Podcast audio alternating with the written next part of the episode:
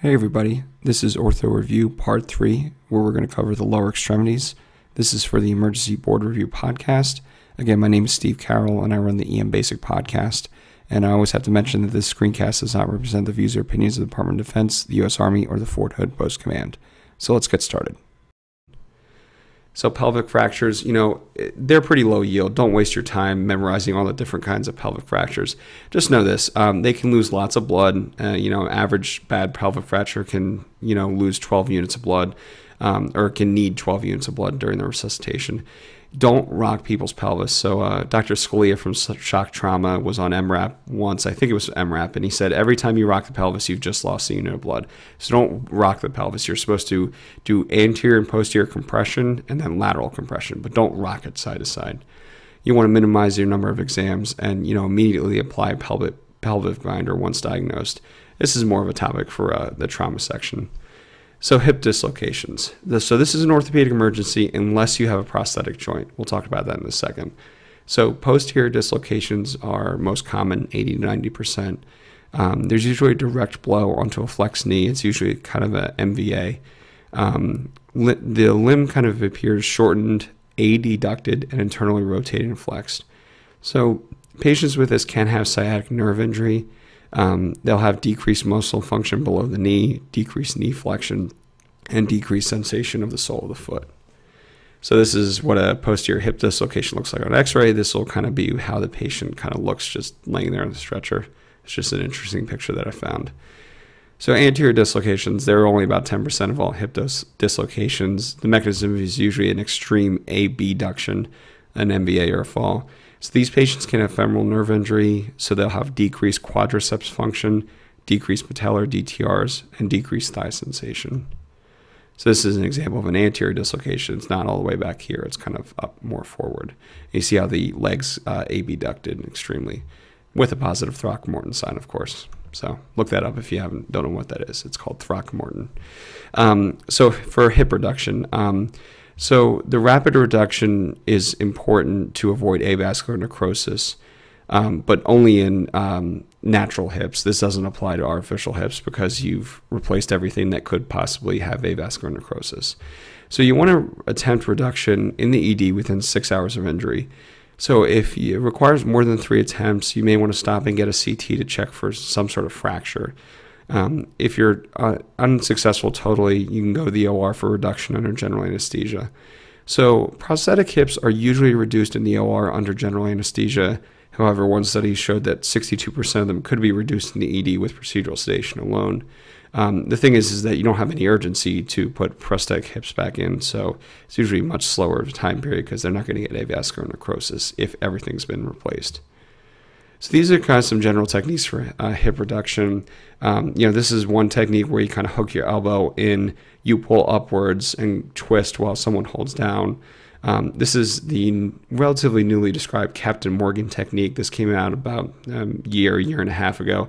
This is where you strap the patient down to the stretcher and then you kind of put your knee up here like Captain Morgan and use that as a fulcrum to push down, um, to push down and get someone's hip back in. So yeah, it looks like kind of a cool technique. Um, so hip fractures. So the typical exam is you know the classic shortened and externally rotated. Um, so here's a here's a real big pearl, and this will probably show up in your exam. So if the X-rays are negative, but you're clinically suspicious, get an MRI because uh, demineralized bone may not show fractures. And I've had a couple of cases of these where the you know the X-rays were read as completely negative, even the CT was read as negative, and the MRI just looked like just looked awful. So if x-rays are negative, just uh, fight for an MRI and get the patient an MRI.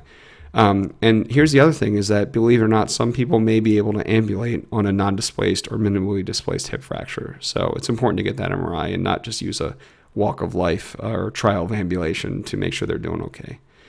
Let's talk about some pediatric hip disorders. These are pretty high yield. You're going to need to know these cold. So, five year old non toxic child with knee and hip pain, so it doesn't want to bear weight on either leg, but they look great. Otherwise, they just don't want to bear weight. So, this is most likely transient or uh, toxic synovitis.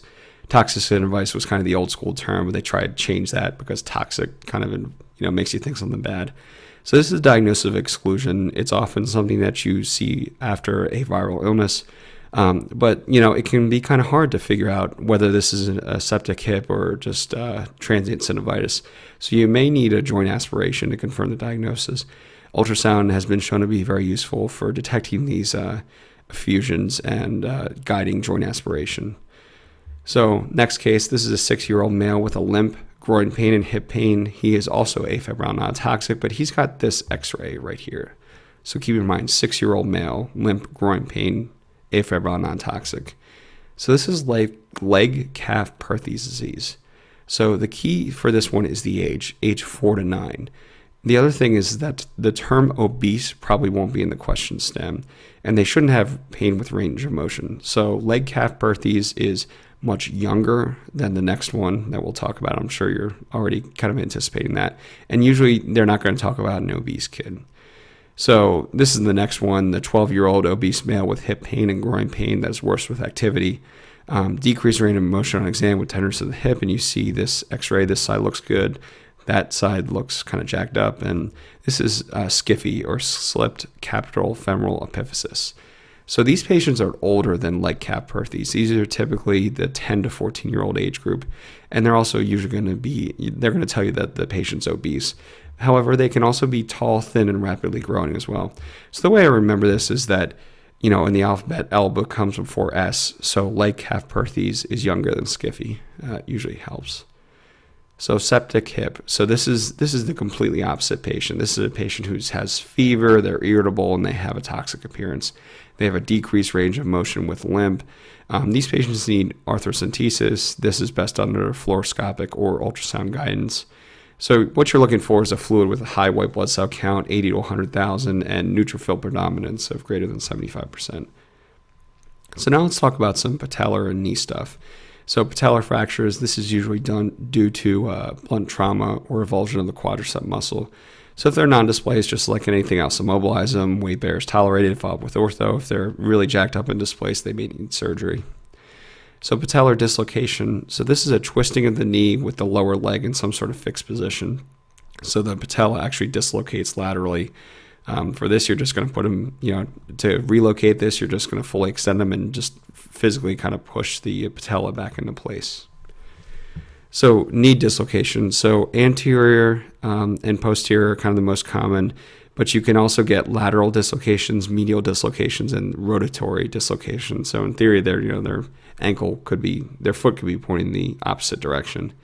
Um, you have to be very suspicious for vascular injury. You want to get ABIs or the ankle brachial index.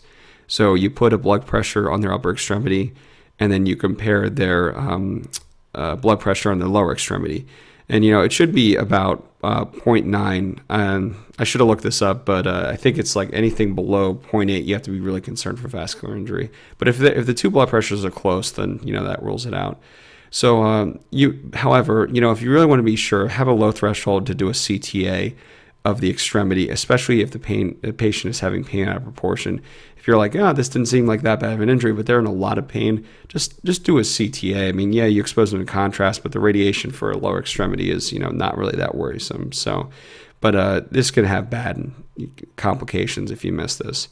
So the popliteal artery is the most common injury, and uh, even a subluxations can cause vascular injury as well. So even if the patient say, you know, my, my knee popped in and popped out, and they're in a lot of pain, and you're suspicious, um, keep in mind that you know bad stuff can happen with subluxations as well. And the patients can also have peroneal nerve injury, and these patients need immediate reduction. So uh, tibial plateau fractures. This is the most common fracture of the knee. It's usually a fall from height or an MVC. So the femoral heads are kind of driven into tibial plateau. Um, the x-rays may only show effusion. So if you do an arthrocentesis on this, the thing you'll look for is like fat droplets in the uh, arthrocentesis uh, fluid. So what you can do is you can place the fluid on a slide, a microscope slide, if you even have those, or some sort of smooth surface. Like I think I've used like an IV, you know, the plastic for an IV uh, cover before. Um, so if you see a bloody effusion, that should also make you suspicious for an ACL or meniscal tear as well. So let's talk some knee ligament tears. Uh, ACL is by far the most common injury. Two tests for that are Lachman's and anterior drawer. The only difference is that Lachman's, you have 15 to 30 degrees of knee flexion, and anterior drawer, you're at 90 degrees. You're going to be pulling towards you to test their ACL. Um, So, and then PCL, that's the posterior drawer test, and it's rare to have these injuries in isolation. So, uh, you're just going to be pushing into the bed instead of away from the bed like the ACL.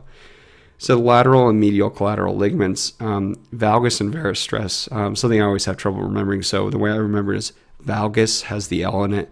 So, you're pushing from the lateral side in, and that's going to test your MCL ligament, whereas varus stress tests your LCL. You may just want to remember that because they may try to, you know, trick you up on the test by asking you which uh, which stress, you know, telling you that you applied one stress and trying to have you name the ligament. So, valgus lateral. Uh, medial and lateral meniscus. Um, this is from quickly changing directions, squatting or twisting the knee. Your knee may lock up with this. So uh, let's talk about Baker's cyst. So this is an inflammation of the bursa in the posterior knee. Uh, as far as the exam, there's kind of this tense fluid-filled sac in the medial fossa of the posterior knee. Um, basically, what happens is that the cyst ruptures, the fluid drains into the calf, and it causes pain and swelling. So this can look a lot like a DVT or thrombophlebitis, um, and it's diagnosed with an ultrasound. I mean, an ultrasound will tell you both, you know, whether there's a clot or it can also diagnose Baker's cyst. So as far as treatment, um, these patients get pain control. Um, for adults, this is usually a result of a meniscal tear or chronic arthritis. For kids, um, this is a primary thing, primary lesion, and it'll go away over one or two years. So, Osgood-Schlatter's disease, uh, this is a partial avulsion of the tib- tibial uh, tubercle. This is often an active male adolescent. It's bilateral in 25%. Uh, the pains usually increase with running, jumping, climbing stairs, and it's better with rest. Uh, treatment for this is just rice quadriceps rupture. So this is a patient that can stand but cannot walk or extend their knee. There's diffuse knee swelling and a displaced patella. There's often usually dramatic kind of popping sound for it. So as far as treatment, a complete tear should get early surgery. A partial tear, immobilize them in full extension with a kind of full leg uh, immobilizer. Chondromalacia patella or patellofemoral pain syndrome. This is the most common cause of knee pain. It's often called called runner's knee. Um, this is young adults, females more than males. It's often bilateral. This is uh, intermittent patellar pain that's worse with prolonged sitting or climbing steps, also with running. Uh, treatments, rice, uh, quad strengthening exercises.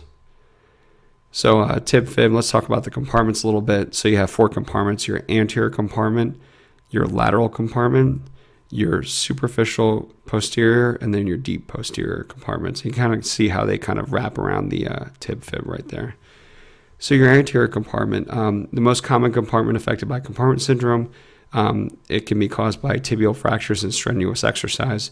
So as, as far as signs, the pain out of proportion, there's a lot of that called poop. Um, we talked about this before, the increased pain with passive plantar flexion and increased pain with active dorsiflexion. Or I'm sorry, active uh, active plantar flexion as well. Um, that should have been switched around. Anyway, uh, they have decreased sensation paresthesias. Don't strike Stryker compartments in the test. Um, just call the emergent ortho consult. This is a clinical diagnosis. So ankle injuries. Um, moving out of the ankle, the lateral collateral ligament uh, is the most, by far, the most injured thing. It's caused by that classic inversion injury where someone turns their ankle. Uh, the ATF ligament, the anterior talofibular ligament, is the most common among the LCL sprains in the ankle because it always tears first, first year anatomy. Um, medial collateral ligament, this is very uncommon because you have to actually have an eversion injury. However, it's uh, associated fibular fracture or tear of the syndesmosis, so this is something that you really have to look out for. So, you know, the classic thing is that the intern always forgets to check the posterior knee for pain or tenderness, um, and they miss the uh, the fracture, the, the fibula up high. So then that fracture is called a Maisonneuve fracture. So this is a proximal fibular fracture. It can be in association with a rupture of the deltoid ligament or an, an avulsion fracture of the medial malleolus. You're going to check the posterior knee for tenderness. Of course, you always want to check, you know, joints above and below for any sort of injuries. But uh, you, know, you kind of see that fracture right there of the uh, proximal fibula. So syndesmosis injury, this is often called the high ankle sprain. This is an injury to the interosseous membrane that binds together the tibia, tibia and the fibula. Um, in severe strains, it can be torn and creates a very unstable joint. You may have to get these like stress views in the ankle. I've actually never ordered this, but this is what the textbooks say. And these uh, may need operative fixation. So the uh, this is the Weber classification of fractures. I mean, I wouldn't spend time like memorizing this, but just kind of know that you know the higher the grade, the more unstable it is. So, you know, ABC, this is the most unstable, this is the least unstable. And the other thing is, is that below the talo-talar joint, they're non-surgical, but above the talo-talar joint, they're surgical. So, you know, they may show you one of these where they have a fracture below the talo-talar joint, and you know, the answer is you know non-surgical, and above it is surgical. But I have a, you know, I don't know whether that's going to be really high yield for the test. So ankle sprain treatment, minor sprains, first and second degree, rice, boot, and crutches, PRN, um, pain medications. Third degree sprains, if they're unable to bear weight, um, you know, they should probably get uh, ortho evaluation within 24 hours and non-weight bearing until then. Ankle dislocations, uh, so posterior and medial are most common. There's a high percentage of malleolar fractures with these. So if there's neurovascular compromise, you're going to reduce right away prior to any x-rays to avoid any further injury if they're still neuro- neurovascular intact, then you know you want to do X-rays first to rule out fractures. And for these, uh, you know, the patients, you know, uh, you know, foot is pointing one way, their legs pointing another. So often, what you have to do is that you actually have to you actually have to torque the foot in the direction of the injury before you actually pull it down and pull it back in. Something you kind of kind of visualize in your head, but the answer to this isn't just to muscle it. You actually have to go in the same direction and then pull it back around. So, Achilles tendon rupture this is a sudden pain in the Achilles tendon with associated pop or snap. So, this is the classic weekend warriors or someone on fluoroquinolones, although the data for the fluoroquinolones thing is kind of weak. Um, some people say that they have increased risk of this, but it's kind of weak. So, they get a swelling of the distal calf, and sometimes you actually feel palpable defect. So, this is the Thompson's test. So, you can see that you know you, you squeeze uh, you squeeze their calf and the patient doesn't automatically plantar flex. So in this one, it looks like this one's the one that's affected because he's squeezing the calf and it's not plantar flexing. So you put these patients in a posterior splint and uh, you know a cam boot. Uh, that's a good option as well. So uh, casting versus surgical, very controversial. You can let your orthopedic make orthopedist make that call. So this is high yield Salter-Harris classifications for growth plate injuries, often involved in kids. So the way I remember this is S-A-L-T-R. So smushed, above, below, L, through, and rect. So smushed is the so the thing you have to know is that smushed, smushed and wrecked. So one in five can have very similar appearances um, soon after injury. So, you know, in theory, any if you have any suspicion for any sort of, you know, injury near a growth plate for a kid, they need to be splinted and followed up because they can look very similar. So, um, Salter-Harris 2 is, is above the growth plate. Salter-Harris 3 is anything below the growth plate. And then Salter-Harris 4 is anything that goes through um, the growth plate. Um, and this is kind of uh, in range of uh, you know, increasing worse prognosis. So just remember, one in five can look very similar. So if you have a high suspicion, make sure they get follow up, make sure they get splinted. So foot injuries, uh, calcaneus. This is a fall from height with compression. There's often associated lumbar fractures. Uh, we can talk about Böhler's angle, but you know you're never going to remember it for a test. So here's my other little pearl here. If you have what appears to be a negative lateral ankle X-ray, think of this diagnosis. Um, so once again, so if you're if you're looking at you know a lateral ankle X-ray and it looks negative, it's probably a calcaneus injury. Lisfranc, uh, this is an axial or rotational load. Um, it can be from a crush injury, but the classic me- mechanism is an athlete who has cleats on, they plant their foot and they twist. You know, these patients have pain in their midfoot. Um, also, th- so think of this in a normal appearing AP X-ray of the foot. Um, CT scans can show fractures when the x rays are equivocal, and these usually get surgical fixation. So you can kind of see here how the, uh, uh, the metatarsals have kind of shifted right there. Um, you can see an associated fracture right there. These are all kind of fall under the uh, Lisfranc uh, classifications. So Jones versus pseudo Jones. This is something they'll try to trick you up on as well. So Jones, um, this is a transverse fracture of the fifth metatarsal. Um, it's a forceful load applied to the lateral foot. So someone may like fall down steps and they like strike their lateral part of their foot um, while they're falling down steps. So it's non-displaced. They get casting with non-weight bearing. If it's displaced, they need surgery. Um, so the Jones injury is much more much more serious. Whereas a pseudo Jones, uh, it's called the dancer's fracture, and this is just a small avulsion fracture uh, to the base of the fifth metatarsal um, they're must, you know, rest, and NSAIDs, walking boot, but you really don't need surgery as much from those. I'll show you a picture here in just a second. So, for example, this is a Jones fracture right here, whereas anything down here, like if there was just an avulsion down there, that's a pseudo Jones. So, Jones and pseudo Jones right there. So, uh, surgical and not surgical.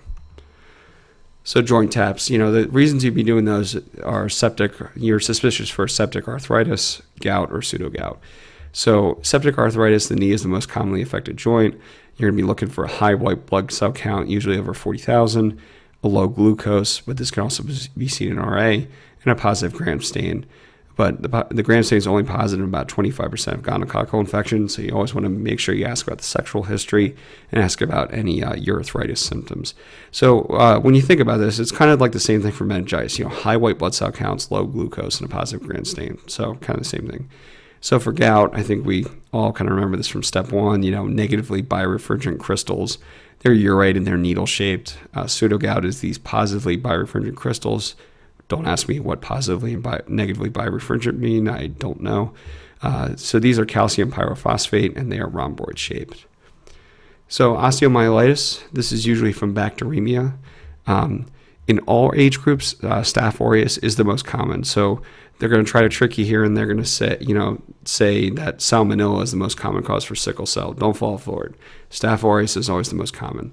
However, there is one key phrase. Um, if you have a puncture through the sole of the shoe, Staph is the most common cause, but you also need Pseudomonas coverage for the kind of like the sweat around your sock and that kind of thing. So for sickle cell, staph is still most common, but you know sal- they can also get salmonella osteomyelitis as well.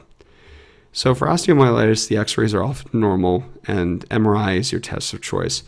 As far as early signs, you can see soft tissue edema or periosteal elevation. Not really sure what that is. I haven't identified it on my own ever.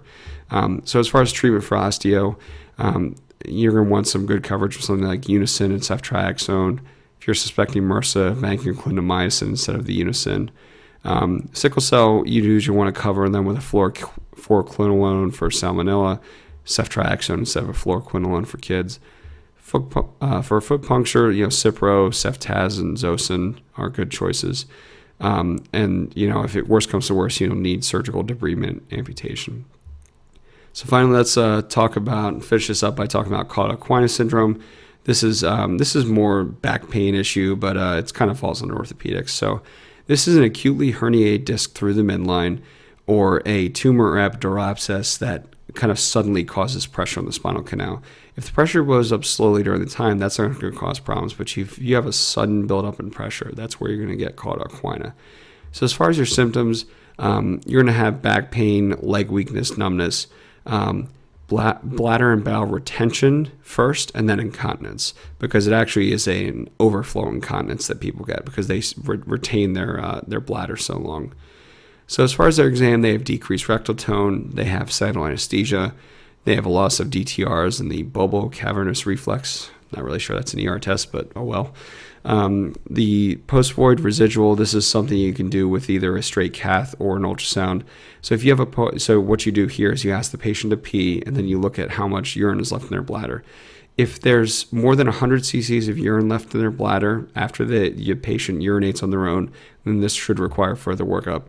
Some textbooks say you can have up to 150 or 200 in females, but the safest answer is to say is that anything over 100 requires further workup. As far as imaging for Cauda syndrome, your MRI is your test of choice. This is one one of the few times we get an MRI in the emergency room. Uh, some authors also say CT myelogram is also can be used, but MRI is probably what you want to answer for the test.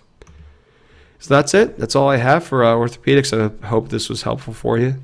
Uh, please email me with any questions or you know any comments or you know how I could have done this better.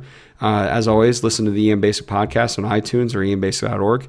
And check out emergencyboardreview.com for lots of other great videos that are going to be posted in the next couple weeks. That'll help you out with uh, the in service exam, the qualifying exam, and the ConCert exam.